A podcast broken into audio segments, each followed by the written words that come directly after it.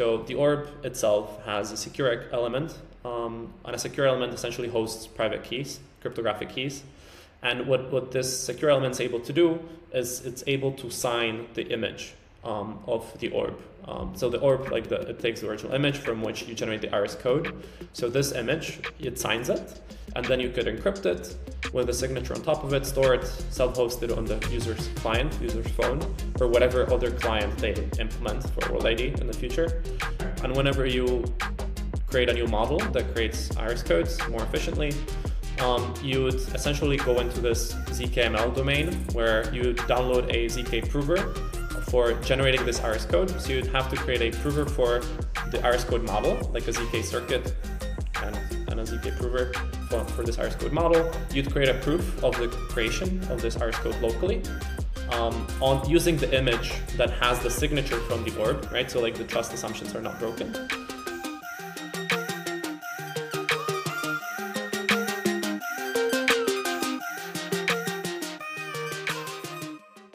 This week we talked to DC Builder, who's an engineer at WorldCoin. We had a really great conversation. What do you think, Chase?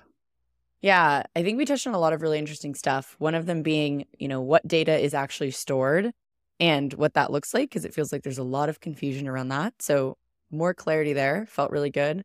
Um, and then we also talked about trust assumptions in in WorldCoin and you know where within the flow you can sort of verify and and where you're kind of hoping that uh, WorldCoin audits are are coming out uh, okay, and and you're sort of putting faith in the team. So thought it was a really interesting conversation and provided a ton of clarity on um, open questions with WorldCoin. So I hope people enjoy um, this episode as much as we enjoyed recording it. Let's jump into it. We are here with DC Builder. Thanks so much for coming on the show. We're really excited to chat. Hello, hello. Uh, thanks for inviting me. I'm looking forward to to talking about anything tech related. I love that. Um, yeah, I can't wait to talk about some of the things that you've worked on the space, also your work at WorldCoin and, and all of the things. But mm-hmm. before we do that, maybe you can give a little bit of context on your background um, and how you got into crypto and mm-hmm. and yeah, let's start there. Yes. So, um, so I am currently a research research engineer at WorldCoin on the protocol team, and so my current interests mostly lie around like uh, applied cryptography, distributed systems, and just blockchain engineering in general. Uh, and I guess I got into crypto in like early 2018 from uh, watching math videos. Uh, there's this channel called Three Blue and Brown um, done by Grant Sanderson, where there's like explanatory videos, educational videos about different math topics. And one day he made a video about Bitcoin, so that's like my original like um, rabbit hole deep dive into what crypto was. So the, I always came at, at crypto like from the tech perspective and from like what it allows you to do from a foundational like technological perspective. So that's that's sort of like my my original coming into the space. Yeah, you came from a pretty math heavy background, um, whereas I think a lot of devs in the space uh, will attempt to avoid math at all costs. So, w- what was that like transitioning from um, heavy math into getting into development? I would I would not necessarily say it was heavy math. Uh, I was 17, so like the math I knew was mostly self-taught because I was into AI at the time. Like it was like the the, the buzzword in like 2016, 2017. Um, like, and I was like doing some internships, doing computer vision stuff uh, in Python, and uh, I was I was learning math because it allowed me to like do cool things and i was also just interested in the beauty of it um, partially thanks to people like grant sanderson that make, make you appreciate just how, how wonderful it is uh, the transitioning to development took me a while. I did not start as a developer in crypto in 2018. Um, I was mostly a researcher um, and writing tech, tech, tech articles about it in the beginning. The reason for that was is I was still in high school and I was looking to get like an internship side job. So I was looking for different places where I could do that in crypto. And I just found like a research tech writer job that allowed me to sort of like do it very flexibly, remotely, write articles, learn about crypto because I knew very little at the time.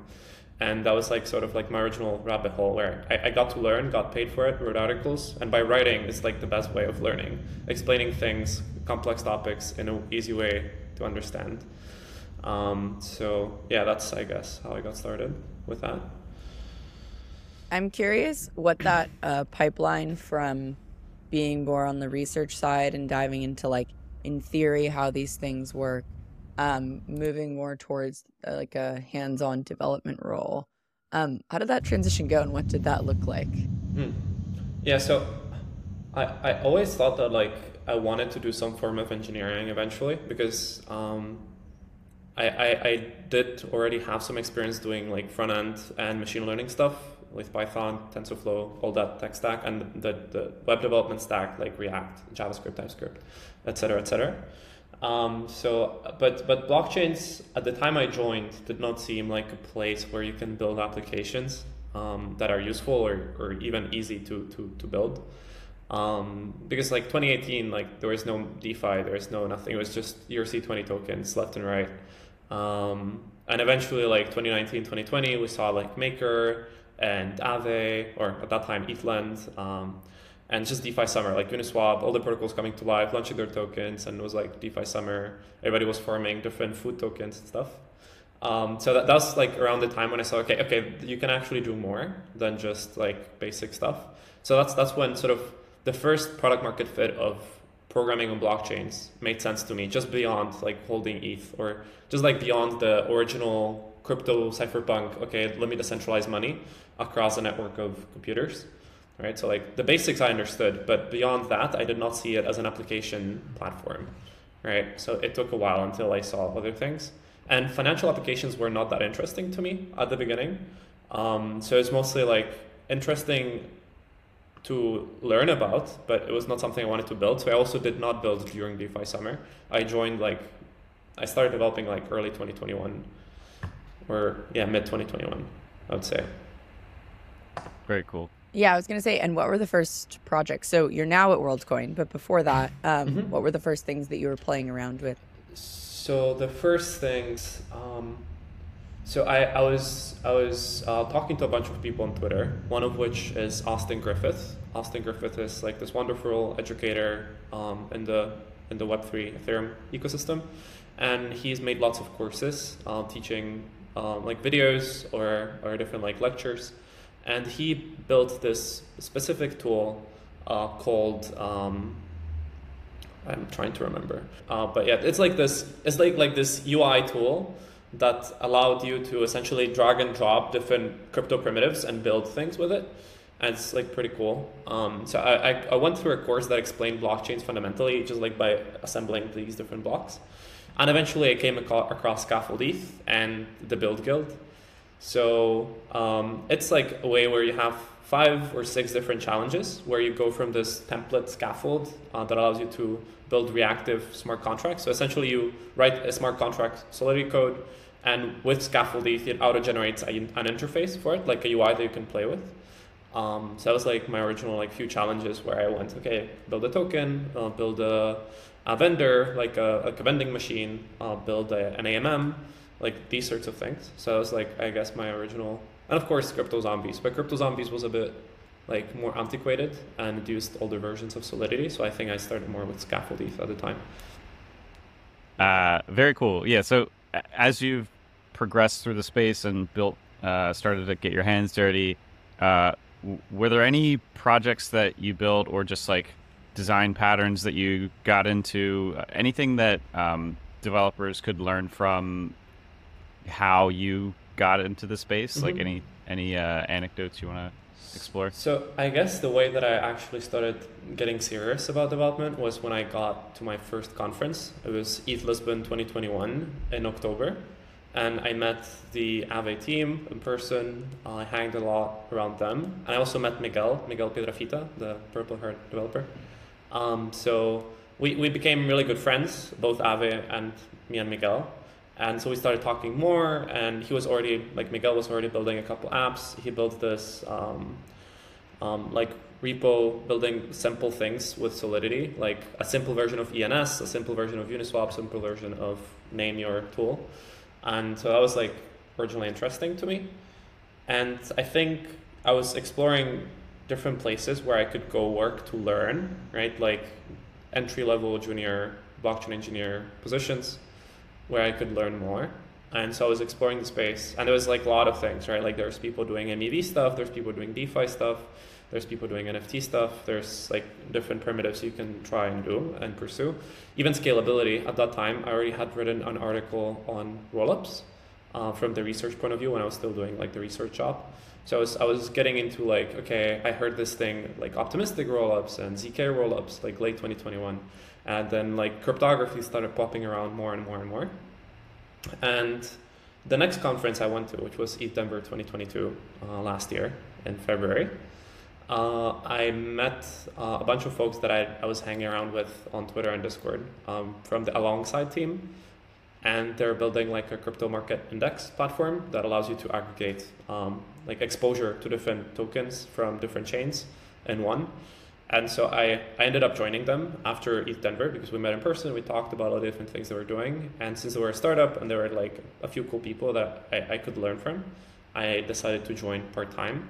So I was doing like early exploration into like some cryptography stuff, um, like secure multi-party computation, threshold signatures, essentially a way for a network of computers to hold a like a shard of a private key, like a small piece of a private key. And if you have lots of these shards, if you have enough of them, you're able to generate a valid signature for the entire like private key. This is like the basics of threshold threshold signatures. And so I was just doing like research into cryptography and it got really interesting for me. So I was like, that's like my original like, okay, cryptography is cool. I'm probably gonna go more in this direction moving forward. And I was there for like five, six months just just doing some simple engineering and some research. Yeah. Very cool. Yeah, it, DC, I think I I really appreciate how uh, you the way that you got into the space. You sort of followed uh, what you found interesting and intriguing um, and I think your approach to learning, uh, I think people can take a lot from it because I think a lot of times breaking into this a space like this, people will immediately try to gravitate toward like, okay, I want to become uh, like a, a, strong Solidity developer or XYZ mm-hmm. developer. Um, whereas I think, in, in, my understanding, you have more so gravitated toward like, hey, I'm going to tinker around with this thing um, and this thing is actually super interesting, which is going to lead me to this other thing. Um, can you talk a little bit about that flow that you take? Mm-hmm. Yeah, so I, I, would definitely say I'm more curiosity driven, more than functionally driven or like end goal driven. Um, I was I was since at the beginning you'd have very little context to how an industry works, how a specific domain, like its intricacies, inner workings, mechanics, dynamics it's a very complex space and so it's really hard to navigate as someone that has literally zero context about what's going on. So i would say the best place to start is literally just go on twitter and talk to people that are doing different things and have some sort of uh, ruler to measure what's legit what's not legit. Um, generally like in the beginning it was really hard. Like 2021 2020 like 2018 until 2021 it was really hard to see like okay this is legit this is not legit. Now i guess it's a lot easier. Um, especially with like more adoption of tools and other things. But before it was like quite crazy, especially across ecosystems as well. Do I pick the Ethereum ecosystem? Do I go to EOS or Cardano? Or whatever? 2018, 2019 times was very weird. Um, so nowadays, I think it's more straightforward. Uh, I would definitely suggest just talking to people uh, and sort of getting your own initial opinions of what things are. And once you have sort of your original like vibes, try doing simple things in different areas. Like talk to those people, hey, what's the like zero to one thing I can do here? Like in cryptography, somebody might tell you, okay, um, like go through this like very simple cryptography course and so we understand the basics, right? Like read this basic book or implement this very simple thing or just use an API, like do like import a library and do hash of the input and just do that and see what it does and compose it in different ways to do things. so I like do the zero to one and like different things that sound cool. And then you'll see sort of more, okay, is this something that if you extrapolate to what the state of the art is nowadays, if it's something that you're interested in um, based on the outcome of what the specific domain is trying to achieve, right? So if you're if you're interested in financial primitives, then okay, you're interested in like capital efficiency, new new new building blocks, uh, new applications, that might impact the end user and end users will be able to do like have more financial freedom. So that's that's like if you care about those things do that. Or if you like doing those as well.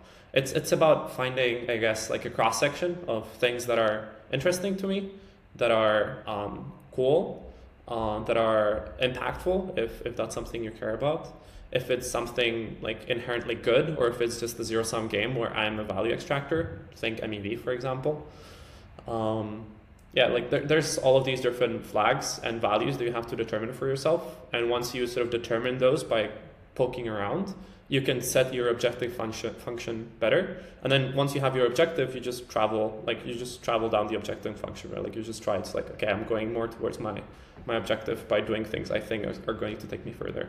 And talking to people and asking questions is usually the best way. Yeah, I wanna I wanna get into your work at WorldCoin, but before we do that. I think something that that also you uniquely do um, is you create content around what you are learning. Like I'm thinking about the development guide that you built, or even that guide to L2s, and talking about how yes, you were doing that, um, you know, associated with a company, but um, I would love to hear a little bit more on your your take on what it looks like to sort of create content and and learn as you go. Mm-hmm um, and and where you think that comes from for you personally. I think honestly, that's like the best thing I ever did was share the things I was doing as I was doing them. Um, especially because lots of the opportunities I got later on were just from meeting people and those people knowing like beforehand that I had done something. Um, like it's it's just so much better to talk to someone like oh you've built DevPill me and you've helped X amount of developers to learn blockchain engineering uh, for context, DevPill is the guide that Chase mentioned. Uh, it's just like an intro to blockchain engineering guide that goes through different things, and you can go through different um, routes and learn different things.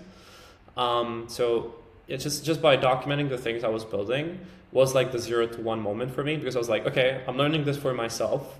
It might be useful for other people that are in my shoes to learn from whatever I come up with in the end of it, by the end of it. And other people appreciate that, even the people that know a lot more than you do, um, especially because sometimes they don't even have the time to, to do those things. And especially if you talk to them, hey, can you help me by creating a guide for this specific thing?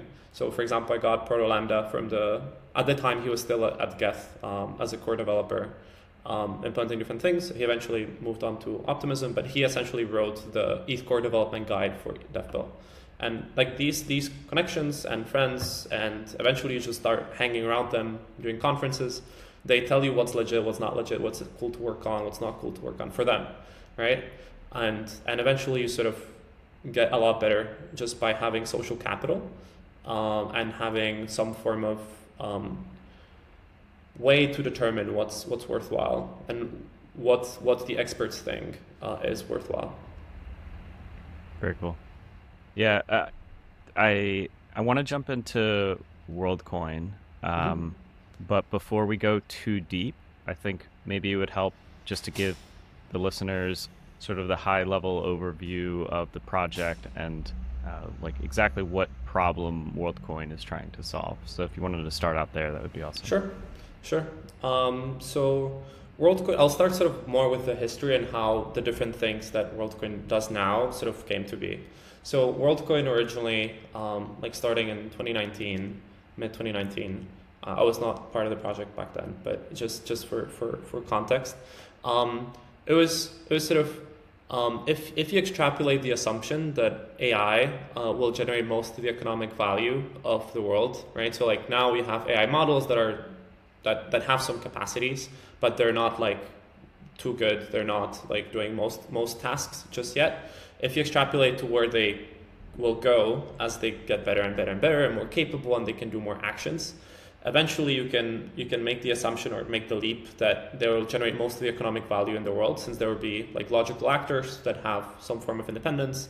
And if they do some actions they can accrue value by participating in the economy um, if those va- if those actors become like um, so good at extracting value or, or generating value in the economy that individuals do not have any um, competitive uh, possibilities, then you need to sort of have a mechanism to distribute that value across um, humanity in a fair way.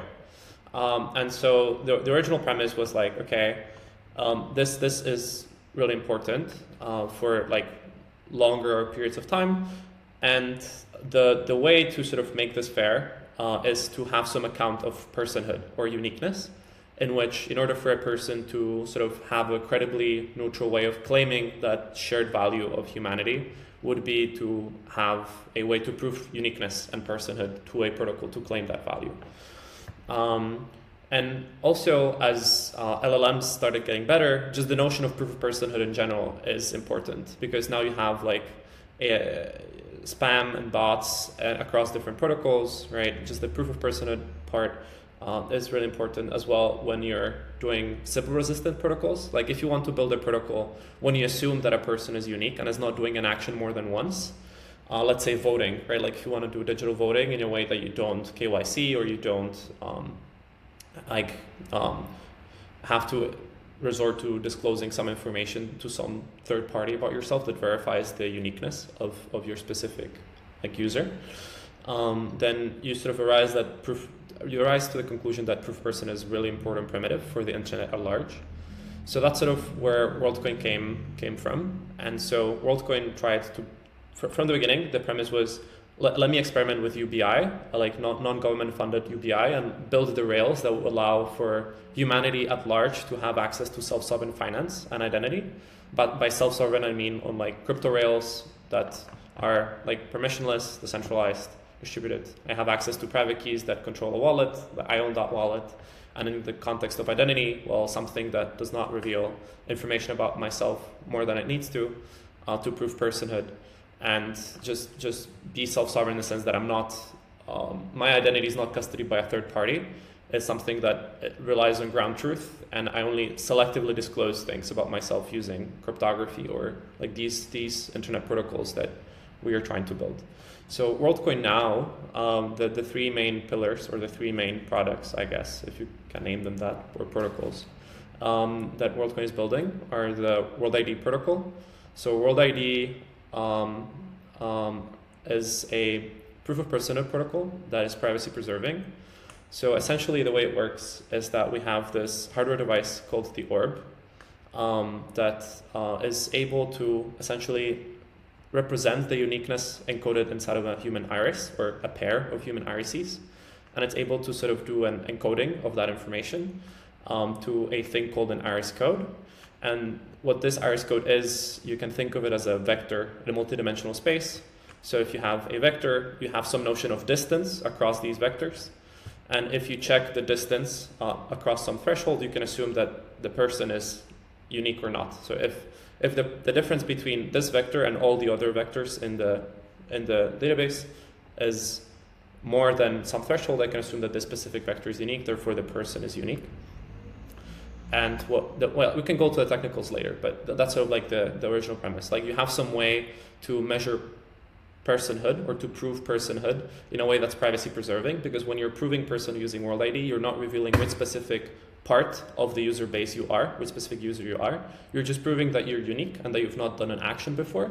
So you can build Sybil resistant protocols where you can have like one person, one action type actions inside of an app, for example. The second part is the World app. So for every user that downloads the, the World app, it's a mobile wallet, mobile client, uh, I would say, mobile app, that uh, essentially exposes three things. Exposes the World app, which is the wallet, um, um, so you, essentially, for every user, you have a smart contract wallet using Gnosis safes, or now they're just safes. So you have a smart contract wallet. Then you have um, a tab for World ID. So from the World app, you can do World ID proofs, and the zero knowledge proofs get generated locally on device. And the third part, which is also the third part of the WorldCoin lineup, would be the WorldCoin token, which is the original experiment with UBI. So how how do we like give a token to everyone? uh, in a credibly neutral way. And every person can sort of claim this token progressively as time goes, just on the measure of them being unique people. Okay, super helpful. Let me just recap that. I'll play it back mm-hmm. and you can let me know this is a good yeah. summary. So, um, another way to phrase the problem that WorldCoin is trying to solve uh, is a problem called the, the Sybil attack problem. Um, and the idea behind the Sybil attack problem is that um, with many websites, it doesn't really matter if people have multiple accounts on Twitter. You can sign up for as many accounts as you want, Yeah. and the that the like outcome or the downside from that is just that like you know people end up with more in their feed that they need to sort through. Um, not a huge problem in a lot of Web two, but in Web three, as our as we kind of grow our aspirations and we think about kind of more future looking, um, we it would be really ideal if we had this system where we could prove with a certain amount of, um, I guess, certainty that one person correlates to one account, which unlocks a lot of pretty interesting things. Like UBI is one example. Uh, one person, one vote, democracy.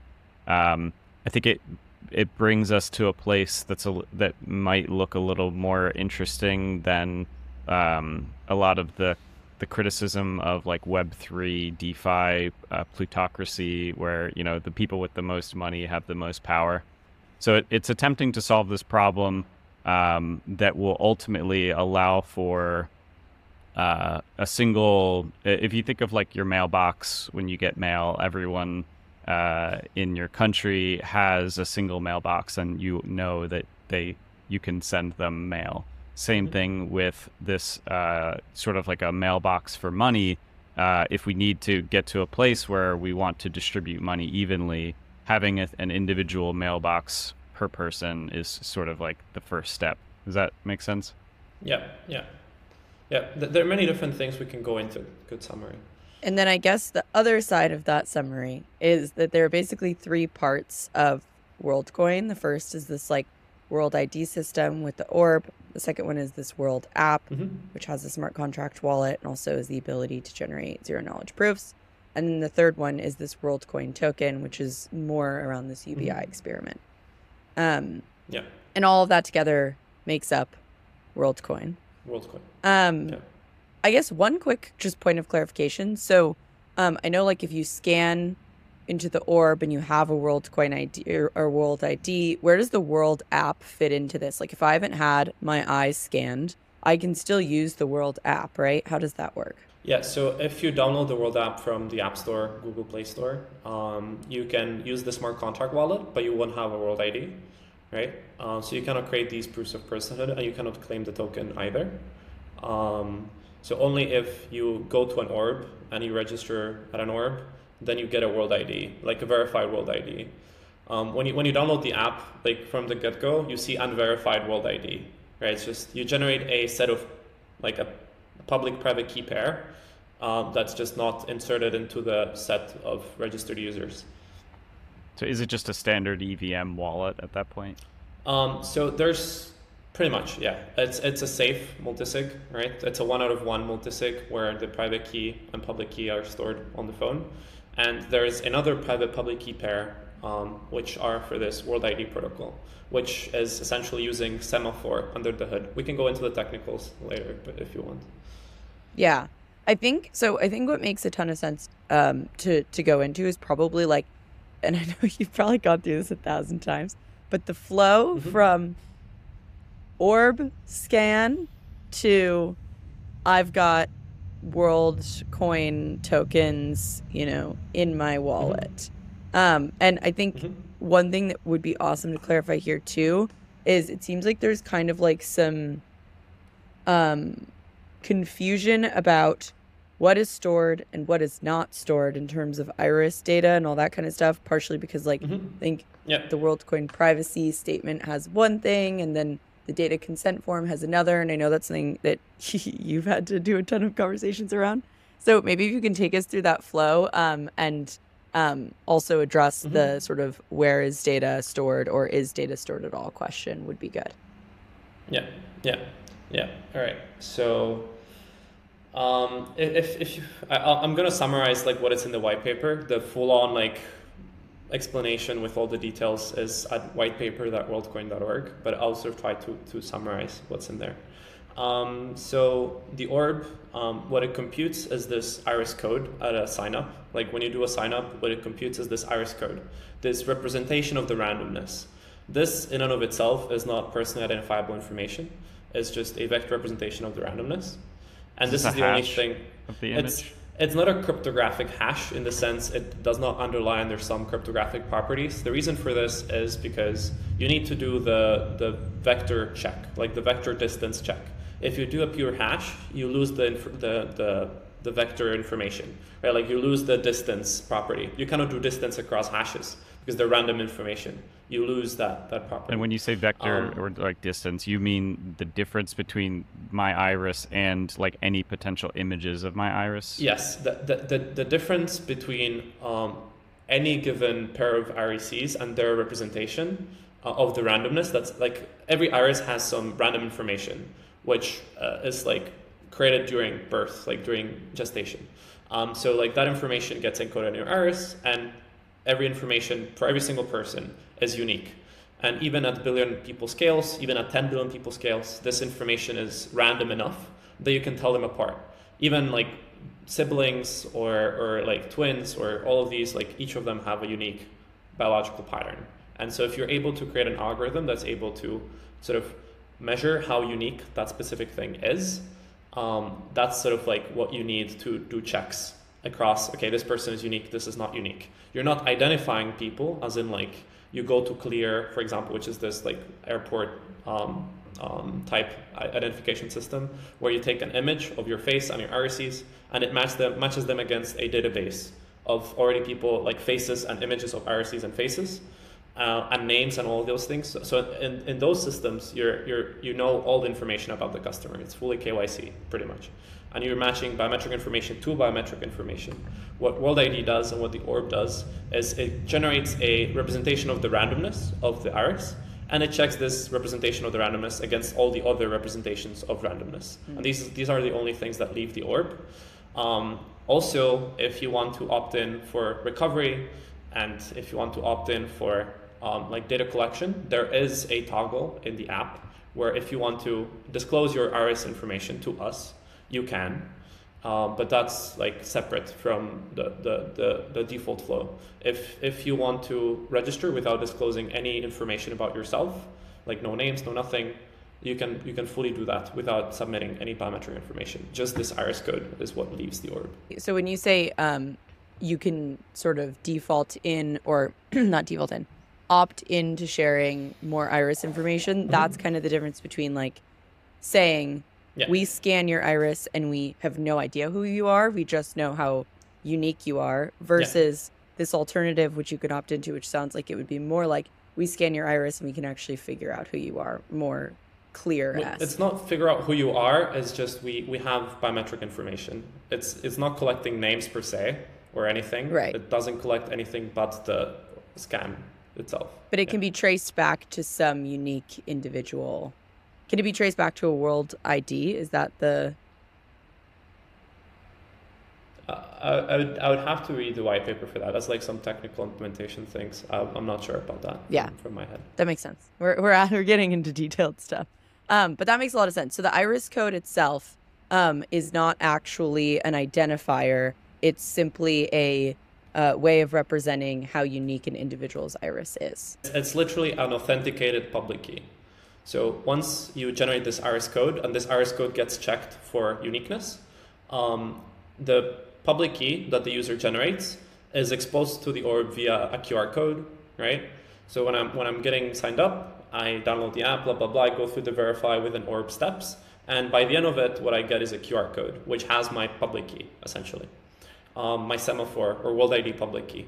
I show it to the orb, then I do the sign up, the orb will verify that my iris code is unique. And then it will, if, if it verifies that it's unique, it will insert that uh, World ID public key to the set of registered World ID users on the smart contracts on Ethereum mainnet. Got it. So, yeah, one of the things I wanted to dig into a little bit more is around like that iris data mm-hmm. and, and the opt-in thing. Um, I think part of some of the confusion that I've seen on Twitter, um, there was this tweet from at holistic guy that showed like a recording of the flow where uh, you had to like accept the terms uh, and conditions where uh, WorldCoin would have the ability to send those images and biometric data outside of the country where they're located, and that was like a, a required checkbox in order to continue through the flow.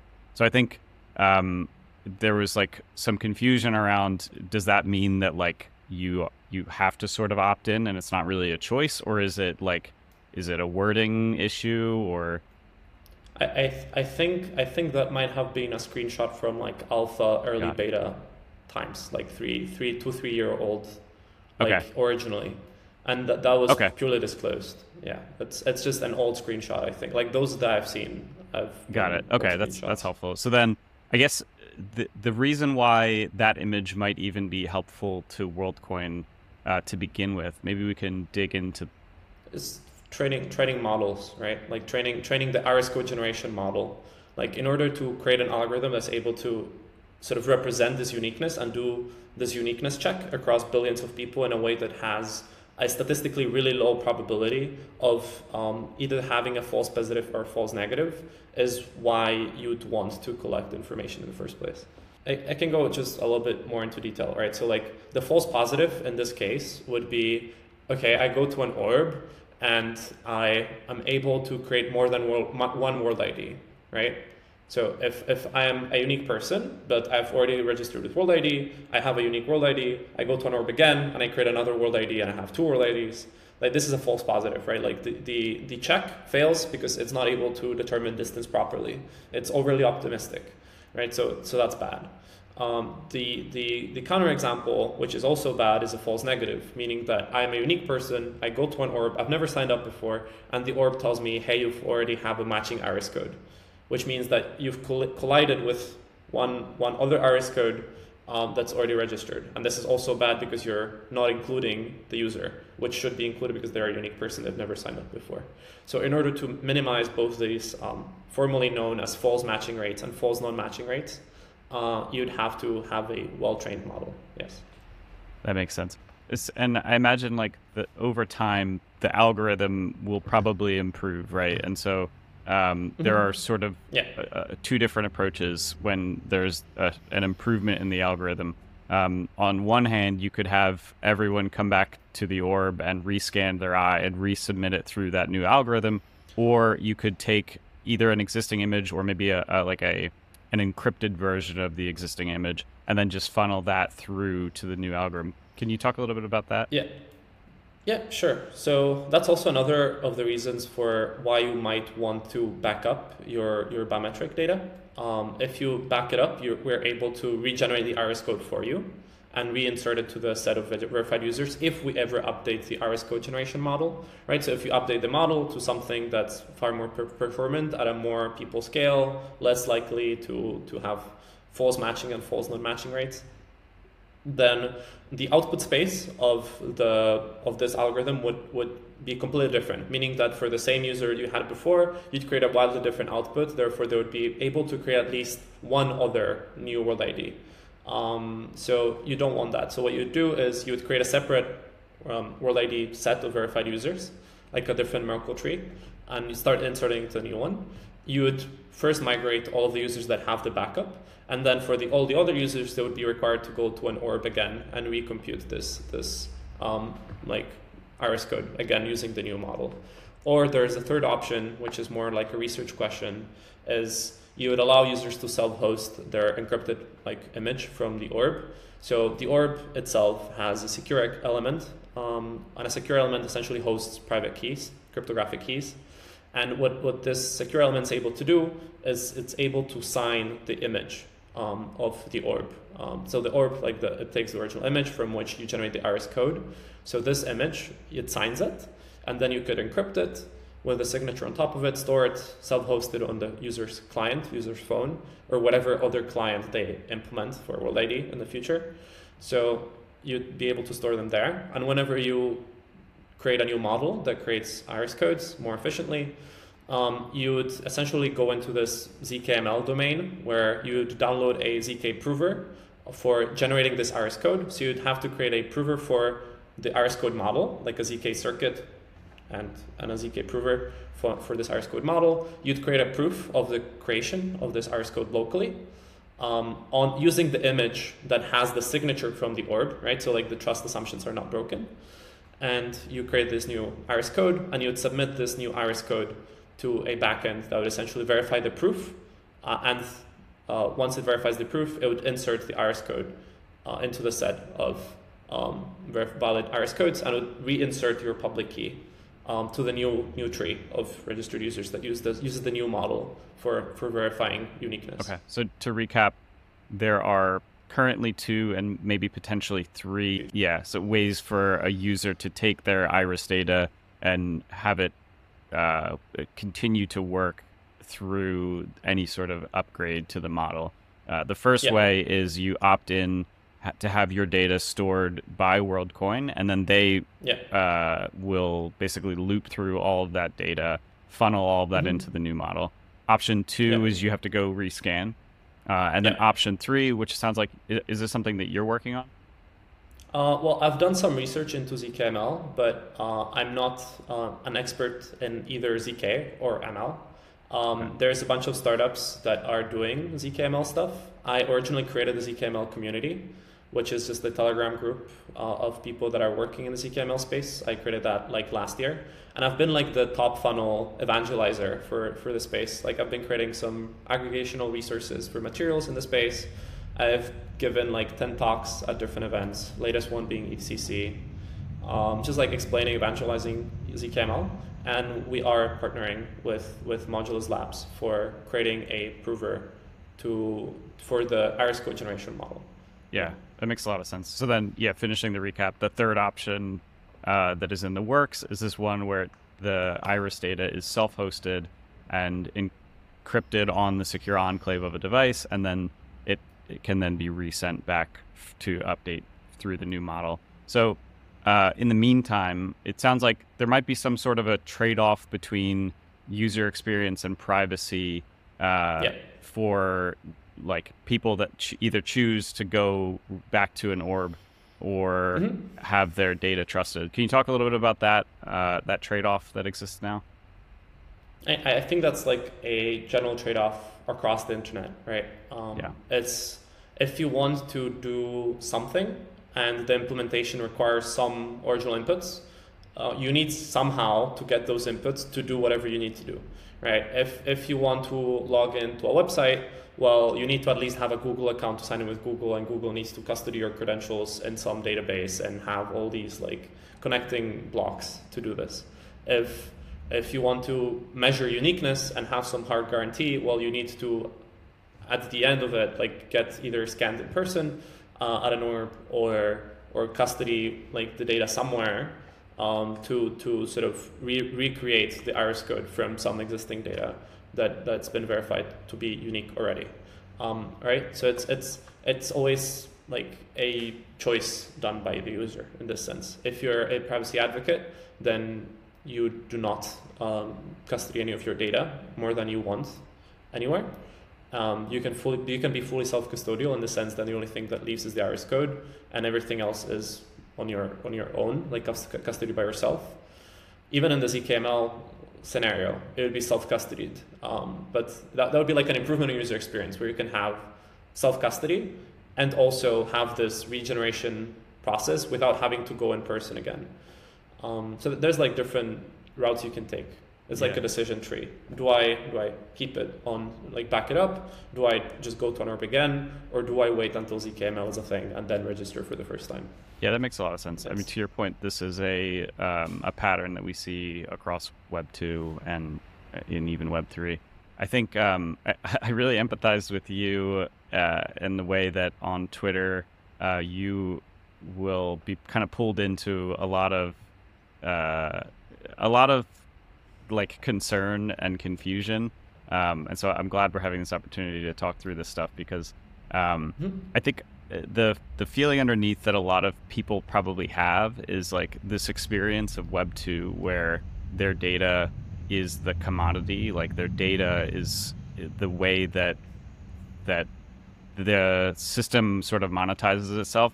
Um, and so they worry about this idea of like, okay, now I, I'm sending uh, my iris data to some company and like they're used to this experience of any data that they put out to some centralized corporation is likely to be like resold um, it sounds like in the case of worldcoin um, WorldCoin is in this position of taking Iris data and sort of converting that into this platform for trust. So I think like reselling Iris data would probably we're, we're not reselling. Yeah, exactly. Yeah. So yeah, I think it would. It, it, it's important. Uh, I think in this conversation to um, to think about sort of like the the importance of trust within what WorldCoin is doing. So can you talk a little bit about um, like that conversion from Iris data into trust, and maybe sort of like put uh, put this in the context of like mm-hmm. why yeah. it is that WorldCoin shouldn't want to sell people's data. The, the, the source of trust here is not even the, the iris data itself, like the actual file. The source of data is that someone in real life had a matching information on themselves, like as real human beings. So the source of trust is not the image itself or any representation or iris code itself. The source of trust is the orb, essentially. The orb is a hardware device that does two things. One is to determine that a person is real, right? It checks that you're not wearing contact lenses, not wearing glasses, um, that you're uh, essentially like have a continuous heat map. There's a bunch of different sensors, multispectral, so it checks not only RGB, but it checks infrared, field of depth, a bunch of other stuff. You can read more on the white paper again, right? So it's, it's this sort of device that does these two things. Once it verifies that the person is real, it sort of takes a, an image and it's able to uh, compute this sort of uh, iris code representation of uniqueness for that specific biometric. And again, like the way that you know that this iris code was generated from an image that was on a real person is because the orb signs the image that it takes once it verifies that it's real. And uh, all the computations happen locally on the, the orb inside of a trusted execution environment. And there is a lot of tamper prevention mechanisms built into the orb that prevent it from people essentially breaking into it and trying to, to um, sort of tamper with the computations. Um, if, if you open the orb, uh, you will essentially brick it uh, if you try to tamper with other things. It will, it will uh, become like a brick, like useless once, once you tamper with, with different things. Um, and that, that's sort of like the source of trust. If you're able to break the source of trust, meaning that you're able to compromise the orb in some way through some like different types of attacks. Like there's different types of attacks on hardware you can do. There's attacks you can do on the imaging, like the machine learning part of things. There's attacks you can even do on like later stages of the stack, like let's say the cryptography stack, uh, or like the protocol stack. Like if this contract, the Solidity contract is implemented incorrectly, and somebody is able to insert arbitrary identities, then you can break it like that, right? So like the source of trust is the orb and the security guarantees of the orb, for which we like have state-of-the-art methods put in place and always improving, having audits, checking things. Uh, we recently also published uh, two audits, one for the smart contracts, one for the ORB backend, and several other services. One was done by Least Authority, another one was done by Nethermind. Um, more on that either on our blog or the white paper. Um, and yeah, it's just like that's the source of trust. The orb yeah. is what determines that a person is real and unique. Yeah, that makes sense. Yeah, so then um, it sounds like the majority of the hardware specs are open sourced except for the tamper mechanism. Is that right? I guess yeah. for the, for the reasons of if you open source yeah. the tamper mechanism, that makes it very yeah, like provision, provisioning mechanisms, things like that. Uh, but but the hardware specs uh, itself are open source. If you go to github.com slash worldcoin slash orb dash hardware, or you go to worldcoin.org slash blog and you search for opening the orb, it's like a blog post that goes into it. Or you can also go from the white paper. Like it's it's like they're just mutually linked, right? So you, you can traverse any any any subset of, of that. Got it. Yeah, I, I mean, speaking of uh, empathizing with you. I saw on Twitter, I think it was like on Friday, there was a group of people that sort of wanted to uh, impose an impromptu audit, uh, and they were told to schedule one. And I, I see this trade off between, uh, on the one hand, I like this idea of impromptu, like decentralized audits. On the other mm-hmm. hand, I recognize that, as you said, that bricks the orb. So it's essentially like walking into uh, like a TV store and say like I would like to throw your yeah. TV in the trash. Um, so can you talk a little bit about maybe that situation um, and like maybe what an ideal uh, mm-hmm. like system that could exist in the future to allow for more sort yeah. of like organic auditing might look like? Yeah, we, we, we have like a full-on like decentralization and open sourcing roadmap where we, we, we want literally everyone to be able to build their own orbs uh, if they have the resources necessary for it. Uh, so we're we're progressively open sourcing everything. If you go to worldcoin.org slash open dash source, you can see what's open source currently out of the entire stack, what's not, and links for, for those. Um, it'll be like a long step because you're you're not necessarily decentralizing the, the the hardware step. You're just decentralizing the resources to make one, and then different entities will be able to build several. And if they if if they build something according to the specification, then they would be able to essentially leverage World ID or be parts of World ID, right? Like add their separate World ID tree and insert into that World ID tree and be part of the World ID protocol at large. So that's like one part of the decentralization open source thing, where like there's no trust in tools for humanity. The tools for humanity is for, for reference.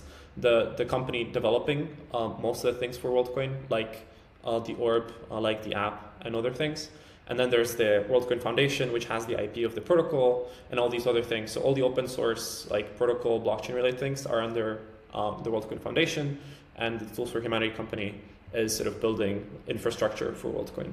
And yeah, so like ideally you would have lots of entities like Tools for Humanity that build different mobile clients for World ID, that interoperate with it, that build orbs, that build um, like that do their own audits, uh, that have different trust assumptions, maybe if they want to have different types of devices, different things, different firmware.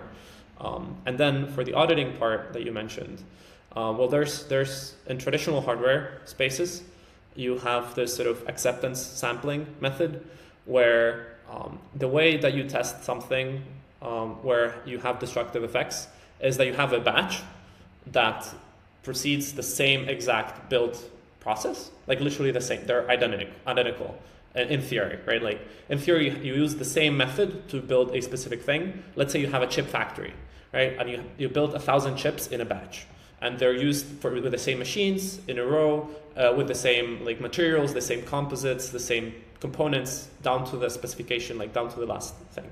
What you do to test those devices or that batch is you can break like 10 out of a thousand and check those 10 that they're actually like doing the, right thing. And then you can assume that the rest is correct. That, that, that sort of testing um, method is called acceptance sampling, where you sample a part of the whole and you can assume that the whole is correct if the, the part was uh, conforming to what you're trying to find. In the case of orbs, you'd have a similar scenario, right? Like, so if you break 10 orbs out of a batch of a thousand and you check that okay it's running the correct firmware it's running this it's, it has this it has this it has this there's no hidden information there's no lies everything's according to the public open source spec then you can consider that a good audit of sorts um, right then there's the decentralized audit like impromptu like can i verify if an orb uh, is like correct or not well there's uh, it's not something that people have really thought about, like how to decentralize these things. And in the traditional world, audits are not really done like this. They're usually done in the manufacturing uh, step. If you want to do this like this, maybe there, there could be a DAO that just votes on different auditors that have the right to show up somewhere and just uh, schedule an audit, like impromptu, or not even schedule, like impromptu just show up and hey, I have this right and here you have a replacement orb or whatever, right? Like you just break it, analyze it. Like you could probably do it something like that, but it's it's still like up in the air of how those things could be implemented in real life.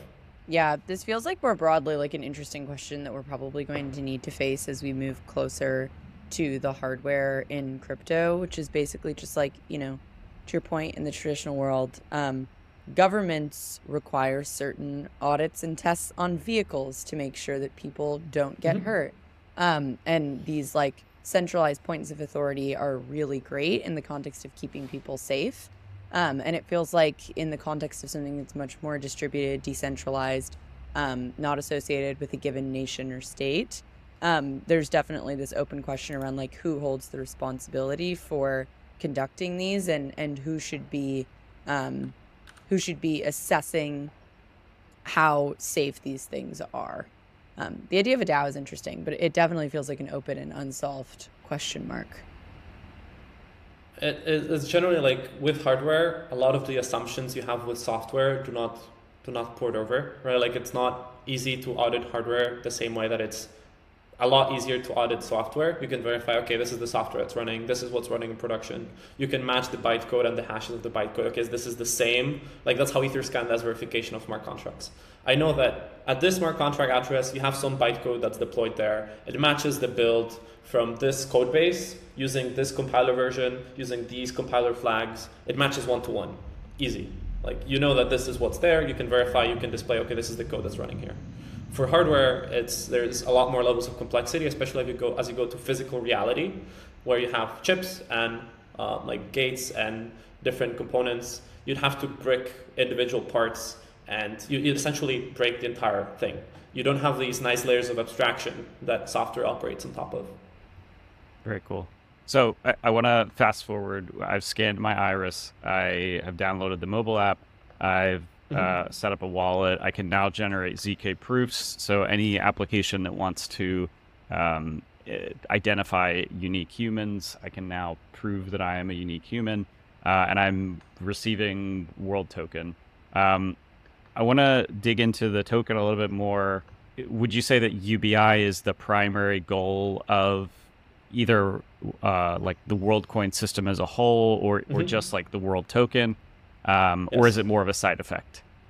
Okay, yeah, I, I, think I think it was the original one of the original premises is like how do you experiment with this?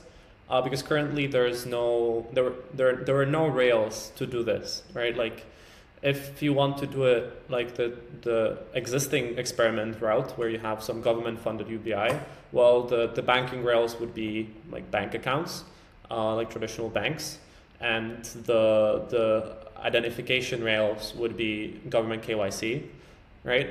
So you, you limit yourself both in privacy and and and distribution size. Um, so WorldCoin would be like, how do you build the rails for this to even be possible? And the WorldCoin token would be like the first instantiation of an experiment that builds on these new rails, like proof personhood via the ORB and privacy preserving proof personhood um, and the rails being uh, crypto, right? Like blockchains, distributed systems that have some like credibly neutral ways of achieving consensus via consensus protocols that have some crypto economic security guarantees. Um, so that's that's sort of like the WorldCoin is like the first instantiation that can be evolving over time. I don't I wouldn't call it UBI in the sense that it's basic income that covers like your your day to day, right? Like that's sort of like the premise of UBI, right? Like it covers your basic monthly necessities. It definitely does not for pretty much the entire world. Like if you receive one world coin per week, uh, it's not not UBI, I would say. But it's it's something that first explores the sort of dynamics of how a system like this would work. Right? Like once you give a unique token to I don't know how many people have already claimed their world their WorldCoin tokens, but like if you expand this network, like what interesting emerging phenomena you have, do people like use it to send stuff back and forth? I think nowadays people still care mostly about USD denominated stablecoins and that in and of itself. So like the World app also gives you access to, to USDC, right? So you can just send USDC across across your any World app uh, or any like Ethereum, um, or, sorry, Optimism since the wallets are deployed on Optimism, any Optimism address.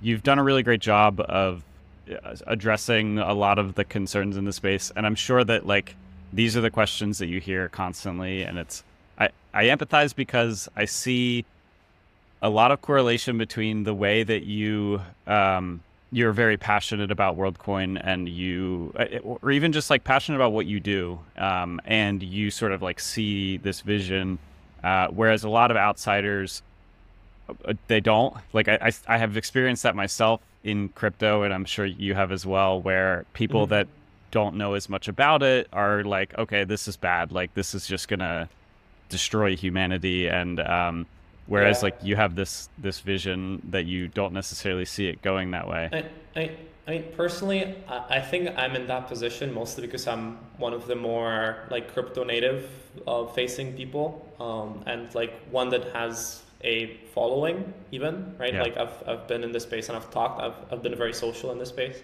so I, i'm usually the one answering these questions for the crypto native folks there's of course the general addressing things like podcasts with bankless or, or other other appearances and media and whatnot Yeah. Um, for me personally, is uh, how do I explain the technology in a way that's just neutral, right? Like, okay, this is what it is. Uh, it's hard to convince that this is what it is because of the nature of hardware, because of the nature of the protocol itself. Um, but the software things, the software aspect of things is sort of like the easiest one to demonstrate, right? Like, yeah, I am, I can easily go over the code base right now and explain literally every smart contract what it does, and you can verify that it does what it does.